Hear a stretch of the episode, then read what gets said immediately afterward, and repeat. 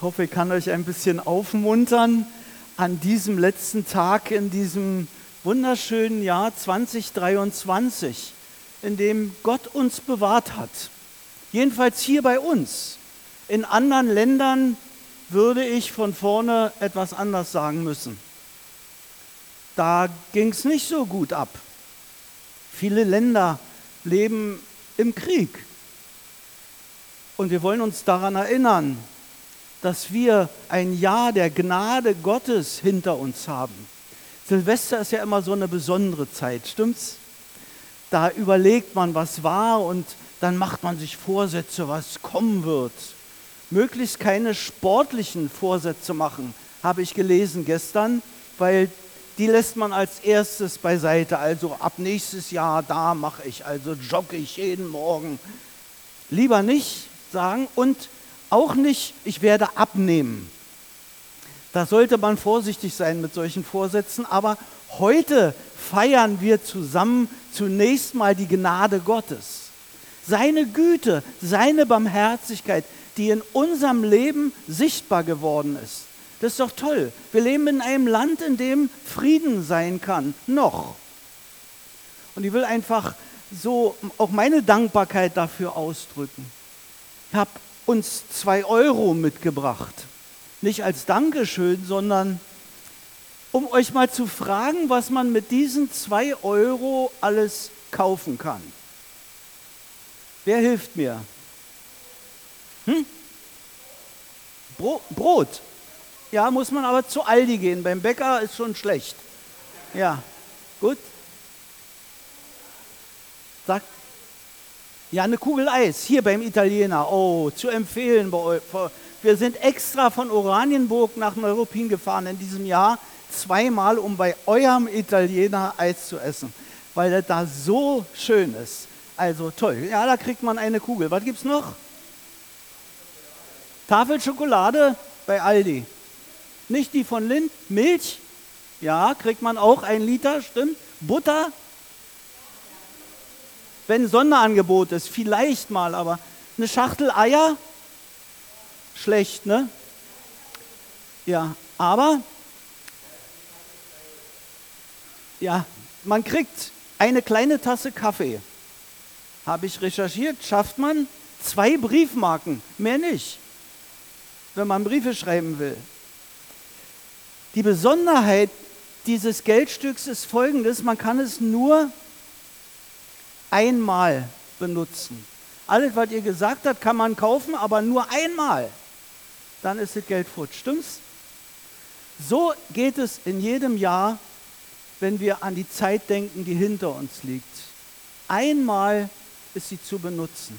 Und die Frage ist natürlich immer, was machen wir aus dieser Zeit? So wie mit zwei Euro man ein Käffchen kaufen kann oder Eis oder ein Brot bei Aldi oder, oder, oder. Aber man kann es nur einmal ausgeben. Und es ist gut zu wissen und gut darüber nachzudenken, dass die Zeit, die Gott uns gibt, eine Zeit ist, die nicht wiederkommen wird. 2023 wird heute Abend Geschichte sein. Und warum ich das sage, wir haben in den letzten Wochen ja sehr viel über Advent nachgedacht und über die Frage, was kommen wird. Wer kommen wird? Wen erwarten wir? Was erwarten wir? Und ich möchte mit uns zusammen auch ein wenig darüber nachdenken, dass dieses nach vorn schauen immer auch damit zu tun hat, dass wir über die Wiederkunft von Jesus nachdenken. Also viele Anzeichen deuten ja darauf hin, dass unsere Welt nicht ewig bestehen kann. Stimmt's? Wenn auch vor ein paar Monaten noch über Trockenheit geklagt wird, sieht man jetzt, wenn man nach Neuruppin fährt, schon an der Autobahn, wie also die Wasserflächen sich ausbreiten. Und also wir stolpern von einer Furcht zur nächsten, alles auf niedrigem Niveau, würde ich mal sagen, aber wenn man über die Tellerrand hinaus guckt, dann merkt man, oha, wie lange wird das wohl so gehen? Wann wird Kim Jong-un den Knopf drücken oder im Iran jemand da die Bombe losschicken? Wir wissen das nicht, aber wir denken schon darüber nach, dass manche Zeichen darauf hindeuten, dass die Bibel nicht ganz Unrecht hat, wenn sie sagt, achtet darauf, beachtet die Zeichen der Zeit und denkt darüber nach, so wie die ersten Christen in Naherwartung gelebt haben, dass Jesus wiederkommt. Matthäus, einer der die Evangelien, einer derer, die Evangelien uns überliefert haben, der ähm, widmet zwei Kapitel seines Buches der Wiederkunft von Jesus. Kapitel 24 und 25 im Matthäusevangelium und Kapitel 24, da schreibt Jesus ganz, erzählt Jesus ganz viel seinen Jüngern, was denn passieren wird, wenn er wiederkommt. Ja, siehst du? Gut, genau. Wir haben ja gefeiert, dass Jesus auf diese Erde kommt, aber nachdem er in den Himmel gegangen ist, wissen wir, er kommt nochmal. Er kommt wieder und wird sichtbar sein für alle. Und dann erzählt Jesus also das und sagt uns also, achtet darauf, guckt euch um, seht, was in dieser Welt los ist und vergesst es nicht, ich werde wiederkommen. Kapitel 24 also berichtet ganz viel dann von den äh, von den jungen Frauen, die sich vorbereitet haben, manche ganz doll und manche ein bisschen luderig. So würde man fast sagen. Das Gleichnis von den zehn Jungfrauen, so nennen wir Christen diese Stelle im Matthäusevangelium, Kapitel 24. Und dann steht im Kapitel 25 ein Gleichnis und erzählt Jesus um seinen Jüngern, seinen wirklich vertrauten Leuten, zu sagen, wie wird es ganz konkret sein, wenn Jesus mal wiederkommt. Und dieses Gleichnis will ich uns vorlesen, steht in Matthäus 25 ab Vers 14. Wenn du keine Bibel bei hast, kannst du zu Hause nochmal nachlesen. Lies am besten das ganze Matthäus-Evangelium, dann kannst du nichts verpassen. Aber ganz zum Schluss, Matthäus 24 und 25 ab Vers 14 steht folgendes. Wenn Jesus wiederkommt, erzählt er selbst, wenn also die Zeit vorbei ist, dann wird es so sein wie bei einem Mann, der vorhatte, ins Ausland zu reisen. Er rief alle seine Verwalter zusammen und vertraute ihnen sein Vermögen an, war also jemand, der Kohle hatte. Sie sollten während seiner Abwesenheit gut damit wirtschaften. Dem einen gab er fünf Zentner Silberstücke, dem anderen zwei und den dritten, dem dritten einen. Jeder nach seinen Fähigkeiten.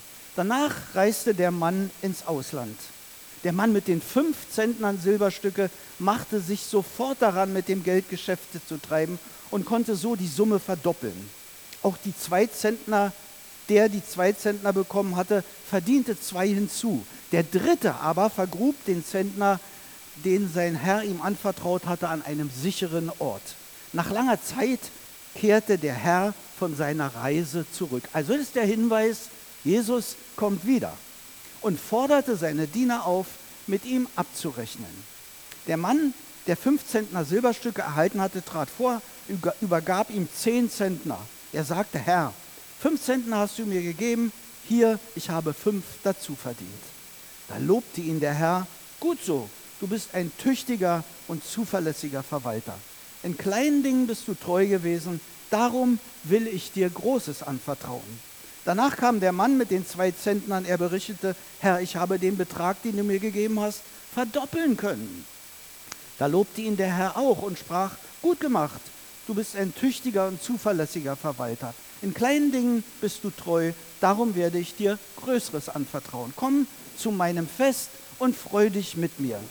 Schließlich kam der Diener, dem der Herr ein Zentner Silberstücke gegeben hatte und erklärte, ich kenne dich als strengen Herrn und ich dachte bei mir, du erntest, was du nicht, was andere gesät haben. Du nimmst dir, wofür du nichts getan hast.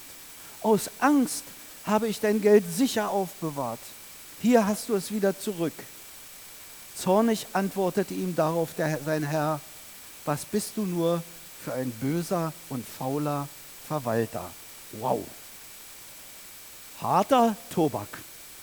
Aber die Geschichte, die Jesus erzählt, erzählt er nicht, um uns also irgendeine Story mitzuteilen, sondern er will uns ja durch diese Geschichte etwas sagen, was uns ganz persönlich betrifft.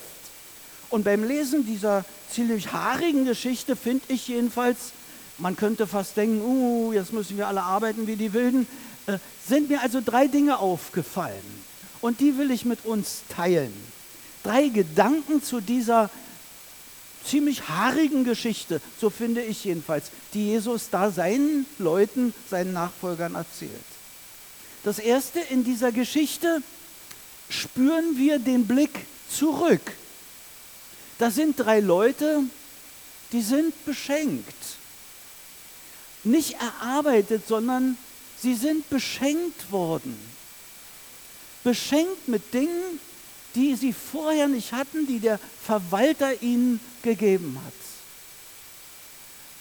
Und ich erlebe manchmal so, dass wir sehr häufig vergessen, was Gott uns eigentlich in unserem Leben geschenkt hat.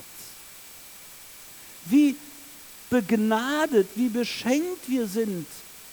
Auch dadurch, dass Christus für uns am Kreuz gestorben ist. Welche Gnade es ist, diese Verbindung zu haben zu dem Schöpfer dieser Welt, dem, von dem Himmel und Erde gemacht ist.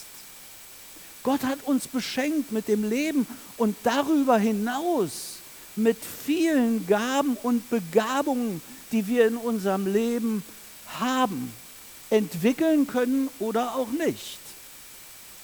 Manchmal frage ich mich in Kirchen, wenn allen bewusst würde, welch Potenzial in unserem Leben vorhanden ist, welche Kraft wir empfangen haben durch den Empfang des Heiligen Geistes, was das bedeutet. Ich glaube, Wachstum der Gemeinden und der Kirchen hängt ganz stark damit zusammen, dass wir uns bewusst werden, was Gott uns geschenkt hat.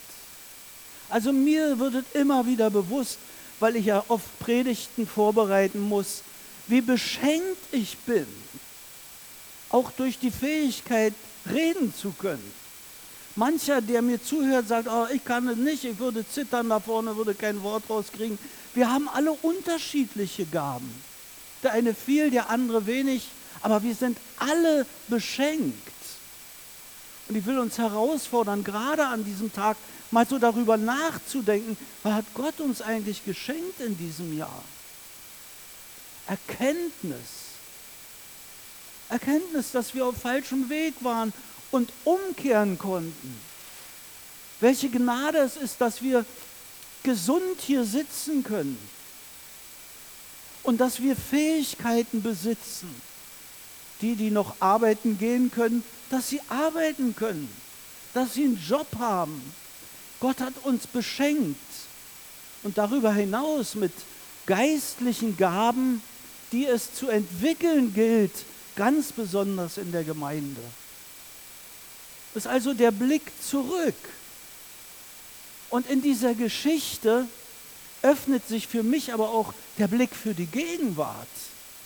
Das, was ich geschenkt bekommen habe, so sagt uns die Bibel an anderer Stelle, das sollten wir nutzen. Paulus sagt, kauft die Zeit aus, denn wir leben in nicht so guten Zeiten.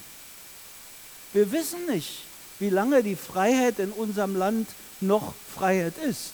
Wir haben in unserem Grundgesetz ja diesen herrlichen äh, Paragraphen oder diese herrliche Stelle von, dem, ähm, von der religiösen Freiheit, in der wir leben können. Niemand darf aufgrund seiner religiösen Überzeugung Nachteile haben in unserem Land. Das steht da drin, gilt es zu leben. Manchmal frage ich mich, ob wir Christen uns bewusst sind, dass unser Leben vergänglich ist und dass jeder Tag, den wir leben, jedes Jahr, das wir erleben, nicht zurückkehrt. Wir können nicht sagen, ah, das ist dumm gelaufen, das mache ich einfach nochmal. Reset auf Anfang und dann machen wir 2023 nochmal. Die Fehler machen wir nicht nochmal wieder. Unsere Regierung, die würde sicherlich das gerne machen wollen. Und die, die also bei der Bundestagswahl äh, den Zettel in den falschen Schlitz gesteckt haben, die würden sicherlich sagen, oh, lass uns das nochmal machen, aber gewählt ist gewählt. Und wir müssen mit den Dingen, die wir tun, leben. Und darum ist dieser Blick, wenn man dieses Gleichnis sieht, auch ein Blick in die Gegenwart. Was tun wir mit dem, was Gott uns gegeben hat? Was machen wir mit den guten Gaben, mit dem Potenzial, auch mit dem geistlichen Potenzial, das wir haben? Wir reden sehr gerne davon, dass Gott Gebet erhört. Was war das für ein tolles Beispiel heute? Wunderbar. Genieße das. Ist es nicht schön? Ist es nicht toll, wenn eine Mama merkt, also da kommt Friede in eine Situation, die so angespannt war? Was ist es toll? Aber das zeigt mir auch, wir dürfen nicht aufhören zu beten. Wir müssen die Dinge, die wir haben, wirklich vor Gott ausbreiten. Und manchmal wundert es mich, dass so wenig Leute nach dem Gottesdienst kommen und sagen, du bete mal für mich. Oder dass Leute sich zusammensetzen und sagen, lass uns mal zusammen beten, dass Gott in Neuropin wirklich die Dinge freisetzt, die er freisetzen will. Hier ist so viel Potenzial. Und die Frage ist, wie leben wir? Was machen wir damit? Ich habe neulich einen Anruf gehabt aus einer, von, einer, äh, von einem Ehepaar aus Marburg, im Süden Deutschlands. Die wollen gerne eine evangelische Schule gründen, eine christliche Schule. Nicht einfach evangelisch, sondern da soll das Evangelium in der Mitte stehen. Und die kämpfen also schon jahrelang darum, äh, weil die Behörden sich da so stur stellen, wie das manchmal so ist. Und dann haben sie meinen Namen irgendwo bekommen und dann haben wir also telefoniert und dann haben sie gesagt, ja, wir wollten voriges Jahr schon anfangen. Wir hatten schon ein Gebäude, wir haben schon die Lehrer gehabt, wir haben alles fertig, aber da sitzt irgendjemand in der Behörde, der will uns nicht. Oh, das kenne ich. Da laufe ich in Höchstform auf, wenn ich sowas höre weil ich weiß, da ist Potenzial unter uns Christen. Nicht nur Kopfwissen, sondern wir wissen um den, der Menschenherzen lenken kann wie Wasserbäche. Und dann habe ich folgende Frage gestellt. Wie heißt denn der Mann, der da so gegen euch ist? Oh, hat sie gesagt, muss ich erst mal nachgucken. Und dann habe ich ihr eine kleine Botschaft mitgegeben und habe gesagt, sie möchte doch bitte alle Leute mal auflisten, die in den Behörden sitzen und mit diesen Dingen zu tun haben. Und die soll sie mir mal schicken und die soll sie mal an ihren Gebetskreis verteilen. Und dann werden wir an jedem Tag jetzt beten, dass Gott die Dinge verändert. Es dauerte zwei Stunden, dann hat sie mir eine Liste geschickt von, mit Namen von Behördenmitarbeitern, die also dort zuständig sind. Und dann habe ich ihr gesagt, also passen Sie auf, folgendes ist, wir werden jetzt beten und wir erwarten, dass Gott ein Wunder tut. Das ist ja unser Potenzial. Wir beten ja nicht, weil wir irgendwie mal Fürbitte tun wollen, sondern weil wir glauben, dass Gott Gebet erhört, oder nicht?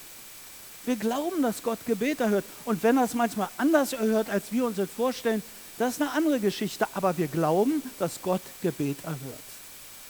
Am nächsten Tag habe ich eine E-Mail bekommen von dieser Frau und hat gesagt, also so was ist mir ja noch nie passiert. An dem Nachmittag, nachdem ich also die Namen Ihnen geschickt habe, bekam ich einen Anruf aus der Verwaltung von diesem Mann. Und er hat gesagt, also ist ja Weihnachten und bevor jetzt die Feiertage anfangen, wollte ich Ihnen doch noch ein Geschenk machen und wollte Ihnen sagen, also von meiner Seite ist jetzt alles erledigt. Ich habe alle Befürwortungen jetzt an die entsprechende Stelle geschickt. Sie können im nächsten Jahr die Schule eröffnen. Sind noch ein paar Sachen zu erledigen, aber dieser Typ, der so auf Anti war, und mir fiel sofort dieses Bibelwort ein, noch bevor ihr bittet, wird der Herr euch hören. Das war so ein starkes Beispiel, das ist erst drei Wochen her war so ein starkes Beispiel für mich, dass wir als Christen Potenzial haben und dieses Potenzial auch nutzen sollten in dieser Zeit, solange es noch möglich ist. Und dann kommt der dritte Gedanke, der in diesem Gleichnis drinsteckt für mich. Und dieser Gedanke hat mit meiner Zukunft zu tun. Wie hat damit zu tun, was lerne ich denn aus diesem Gleichnis? Wozu drängt mich denn dieses Gleichnis? Zu welcher Entscheidung? Wo fordert mich dieses Gleichnis denn heraus? Und ich muss mal sagen, Nicole, wenn ich dich sehe, entschuldige, ich muss einfach mal das so sagen, dein Beispiel, wenn du dieses Gleichnis liest mit der Vergangenheit, die man so mit sich trägt, dann kommt schnell der Gedanke, ich muss noch mehr tun. Ich muss mich noch mehr einsetzen. Ich muss noch mehr Freizeit opfern, um das zu tun, was Gott will. Und genau dieser Gedanke steckt in diesem Gleichnis eben nicht.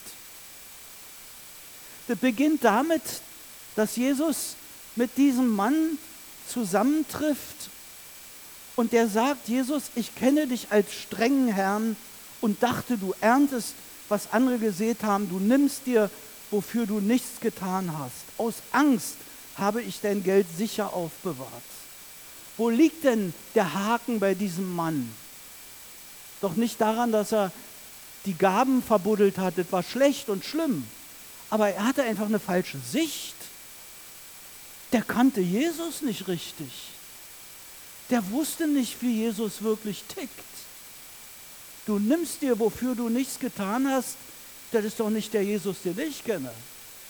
Für mich hat Jesus alles getan. Er hat sein Leben hingegeben. Er sitzt beim Vater und tritt für mich ein. Er ist der, der gesagt hat, ich will euch nicht alleine lassen. Ich werde euch den Heiligen Geist schicken und diese Kraft wird euch zu meinen Zeugen machen. Hier geht es doch nicht darum, dass ich heute alle anstacheln will, ab heute Nachmittag hier auf der Straße zu sein und zu reden und den Leuten zu erzählen, dass Jesus die Lösung ist. Das wäre toll und gut, aber darum geht es gar nicht. Sondern Gott möchte, dass wir unsere Sicht über Jesus überprüfen. Wer ist er für uns? Ist er der, der mit der Peitsche knallt, wenn wir uns mal ausruhen? Oder ist er der, der verspricht, an unserer Seite zu sein und an unserer Seite zu bleiben, der uns gerne segnen möchte, der uns beschenken will mit allerlei geistlichen Gaben? Was ist das für ein wunderbares Versprechen? Und der Jesus, den ich kenne, dem ich nachfolge, der ist das. Der gibt mir die Kraft. Der hilft mir aufzustehen der zeigt mir, wo ich gefordert bin, wo ich dran bin und wo ich mich auch mal ausruhen kann. Geistliche Chillen ist nicht verboten. Das ist doch toll, wenn wir stille Zeit haben und einfach mal für uns auch mal Ruhe haben. Aber das, was Gott ein Potenzial in mein Leben hineingelegt hat, dann möchte ich ihm zur Ehre, weil ich ihn liebe, weil ich ihn ehre, weil ich ihn achte, möchte ich einsetzen. Und da geht es gar nicht darum, dass ich also mich körperlich anstrengen muss, sondern es geht darum, dass ich meine Sichtweise über Jesus verändern lasse, mehr und mehr, dass er mehr Gestalt in mir gewinnt, dass er mehr durch mich heraus wirken kann. Versteht ihr das? Das geht also nicht um Leistung, die wir erbringen. Hier steht ja auch nicht, dass die anderen beiden Knechte oder Leute, die da beschenkt wurden, jetzt von morgens bis abends geackert haben. Die haben Geschäfte gemacht, was auch immer. Für Jesus unterwegs zu sein, bedeutet nicht, dass wir am Wochenende auf dem Zahnfleisch kriechen müssen, weil wir nicht mehr können. Sondern mit Jesus unterwegs zu sein, bedeutet eigentlich von einer Kraft zur anderen zu gehen. Das, was das Wort Gottes uns sagt, für uns anzunehmen und wenn wir müde sind, dann wissen wir, dass wir auffahren können wie Adler in seiner Kraft. Also das macht mir Mut, das stärkt mich. Über so viele Jahre hat Gott mich begleitet, hat mir gezeigt, äh, wo ich mein Potenzial nutzen kann. Er hat mir geholfen zu verstehen, dass das, was er in mein Leben hineingelegt hat, ein Segen sein kann auch für andere. Und manchmal war ich auch so an diesem Punkt, wo ich, ich würde mal auf Deutsch sagen, die Schnauze voll hatte. Weißt du, wenn du so ein Typ bist wie ich, erlebst du auch sehr viel Widerstand. Mann, in der Gemeinde haben sie gesagt, jetzt kommt der schon wieder und jetzt hat er schon wieder ein neues Projekt. Ich habe in den letzten Tagen mal so die alten Zeitungsartikel durchgelesen und habe meiner Frau dann immer erzählt, was wir alles gemacht haben. Meine Herren, 1996 1996 hat Gott mir die Idee, Idee gegeben, mit jungen Leuten eine richtige Party zu feiern. Ich habe ordentliche Rockbands, fromme Rockbands eingeladen. Und dann hatte ich also die Idee, wir machen das nicht irgendwo, sondern wir machen das in der Tiefgarage beim Einkaufszentrum in Oranienburg. War gerade neu eröffnet. Also wir, wir versuchen in dieser Tiefgarage ein Rockkonzert zu machen und wir nennen es God's Underground, also Gottes Untergrund. Und natürlich ein Riesentheater, als ich diese Idee den offiziellen Stellen äh, mitgeteilt habe. Erstmal sagen sie alle, wie immer, das geht gar nicht. Und für mich ist so, wenn eine Behörde sagt, geht gar nicht, muss ich nächsten Tag nochmal hingehen und mal fragen, ob sie sich geirrt haben. Denn meistens geht es ja doch. Und dann haben wir so lange gebohrt, bis also die, die Polizei, dann gab es also einen Hinweis, Rechtsradikale kommen und wollen nicht stören. Dann kam also noch der Bundesgrenzschutz dazu, die Feuerwehr. Alle waren da und wir haben zusammengesessen und dann lief dieses Konzert. Und ich habe den Zeitungsartikel gestern gelesen. 350 Jugendliche haben ausgelassen gefeiert in der Tiefgarage und haben die Botschaft von der rettenden Liebe Gottes erfahren. Wenn ich daran denke, bekomme ich heute noch Gänsehaut. Aber das ist mein Potenzial. Und ich weiß, danach gab es Zeitungsartikel, die haben uns richtig zerrissen. Ja, und eine Sekte und die wollen alles kaputt machen und die wollen die Jugendlichen verführen. Tralala, diese ganze Zeug. Aber es gab auch sehr viel Lob. Sehr viel Lob. Wir hatten gar keine, wir hatten gar keine Aufpasser. Man muss ja, wenn man so eine große Veranstaltung hat, muss man ja Ordnungskräfte einteilen. Wir hatten gar keine Ordnungskräfte, so viel waren wir gar nicht. Ich hatte Partinis, 15-jährige Mädchen. Und als die Polizei gesagt hat, ich soll mal die Ordnungskräfte vorstellen, da habe ich diese Gruppe vorgeholt. Da habe ich gesagt, hier, die werden es sein. Und da haben die gesagt, das ist doch nicht ihr Ernst. Doch, sein, weil die werden da nicht alleine stehen. Die werden da nicht alleine stehen. Neben jedem wird ein Engel sein und es wird nichts passieren. Die Garantie übernehme ich. Das war ganz schön waghalsig. Aber wenn ich so im Nachhinein darüber nachdenke, dann frage ich mich, warum heute niemand mehr solche verrückten Sachen wagt. Warum heute, wo ist das Potenzial geblieben? Was haben wir mit diesem Potenzial gemacht? Nun bin ich also über 70 und dann denkt man schon manchmal, naja, also jetzt wird langsam Zeit, dass du Ruja trittst. Und dann kommt dieser verrückte Anruf aus Schwäbisch Gmünd. Schönblick, das ist also im Süden Deutschland bei Stuttgart. Übermorgen beginnt da eine Konferenz. Und da rufen die mich an und sagen, Herbert, du hast doch so ein Herz für junge Leute, da sind 70 junge Leute. Willst du nicht kommen und vier Tage mit denen über Jesus reden? Und ich bin 70, habe ich gesagt, wisst ihr, wie alt ich bin? Ihr, ihr werdet mich doch so einen alten Opa da holen und dann für die Teenies da ein Programm machen lassen. Und dann sagt der Verantwortliche, und gerade darum wollen wir dich. Übermorgen früh, halb acht, starte ich mit dem Auto und werde also vier Tage mit Teenagern über Jesus reden. Nicht, weil ich denke, also tolle Gelegenheit, sondern weil das mein Potenzial ist. Weil das das ist, was Gott in mein Leben hineingelegt hat. Und ich möchte mit dem, was ich tue, nicht mich ehren, sondern Jesus ehren, ihm die Ehre geben. Und da geht es gar nicht darum, dass ich mich jetzt also anstrenge, sondern ich werde das geben, was Gott in mich hineingelegt hat. So wie heute Morgen. Als euer Pastor mich anrief vor vier Wochen, da kannst du nicht äh, Silvester den Gottesdienst machen in Neuruppin, habe ich gesagt, also weißt du, ich habe so viel vorzubereiten. Zwei Tage später starte ich, starte ich zu so einer Konferenz da, da sind 350 Leute zusammen, da werde ich auch im Gottesdienst sein. Uh, also, und dann hat er mich noch, hat er gesagt, überleg dir das doch nochmal, dann rief er nochmal und dann habe ich gesagt, weißt du, also, warum eigentlich nicht? Warum eigentlich nicht? Wir haben doch Gaben geschenkt bekommen von Gott. Und die Gabe, die ich habe, die darf ich doch einsetzen. Und ich darf doch froh darüber werden. Und der letzte Gedanke, der in diesem Gleichnis auch steckt, den habe ich immer, wenn ich mit meiner Frau essen gehe. Da kommt dieser Gedanke immer. Wir bestellen Und wenn alles fertig ist und der letzte Uso auf dem Tisch steht, kommt die Rechnung. Und dann kommt die Rechnung für alles das, was meine Frau gegessen hat. Äh, ich auch. Da kommt die Rechnung. Und ich darf nicht aufhören, um ohne uns darauf hinzuweisen, wie das 25. Kapitel im Matthäus-Evangelium endet. Da erzählt Jesus nämlich, am Ende der Zeit wird es so sein, dass Gott, Jesus kommt und er wird die Menschen richten.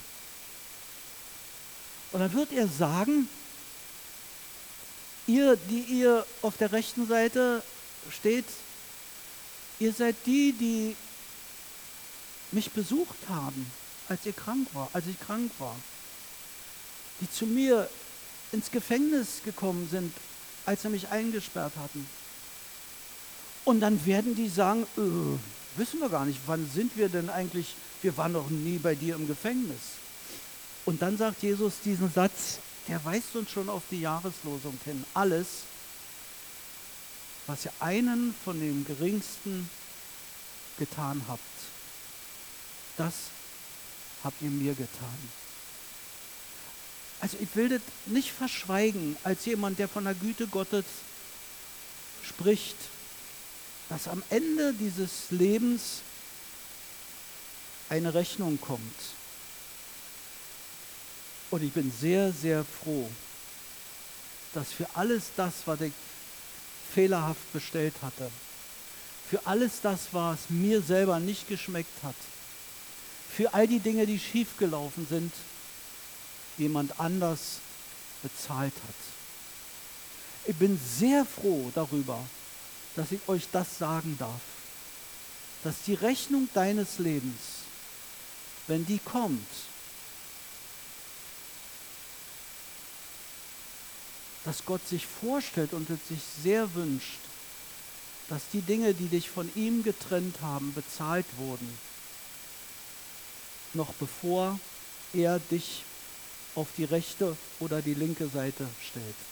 Verstehst du?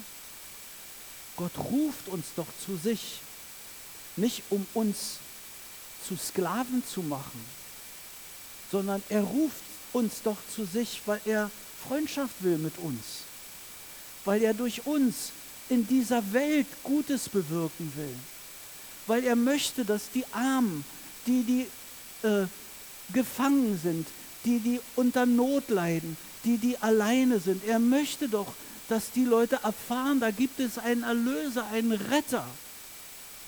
Und wie sehr würde ich mir wünschen, dass in, Ora in Oranienburg auch, aber hier in Neuruppin Menschen mit geistlichem Potenzial die Leute zu Jesus führen können.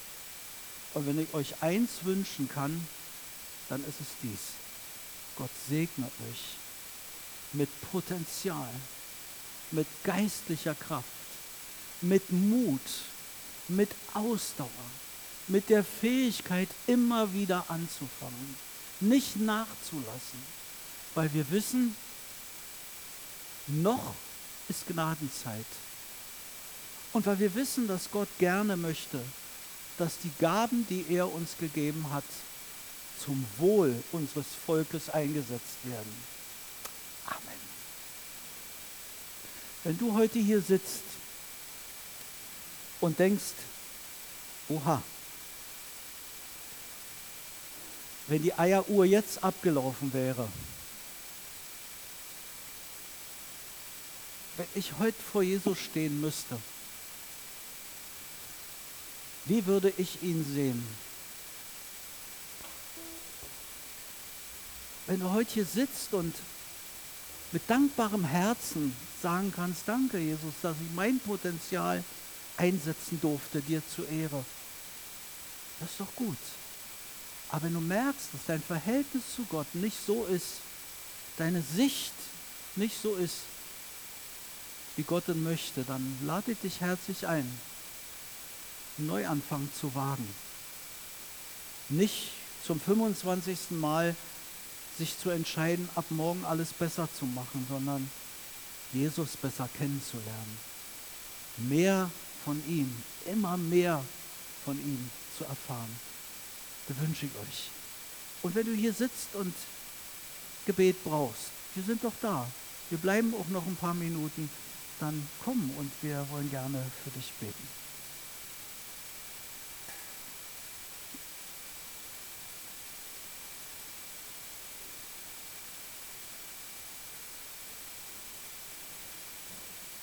Wir halten dir unser Leben hin. All das, was war, wir bringen es dir.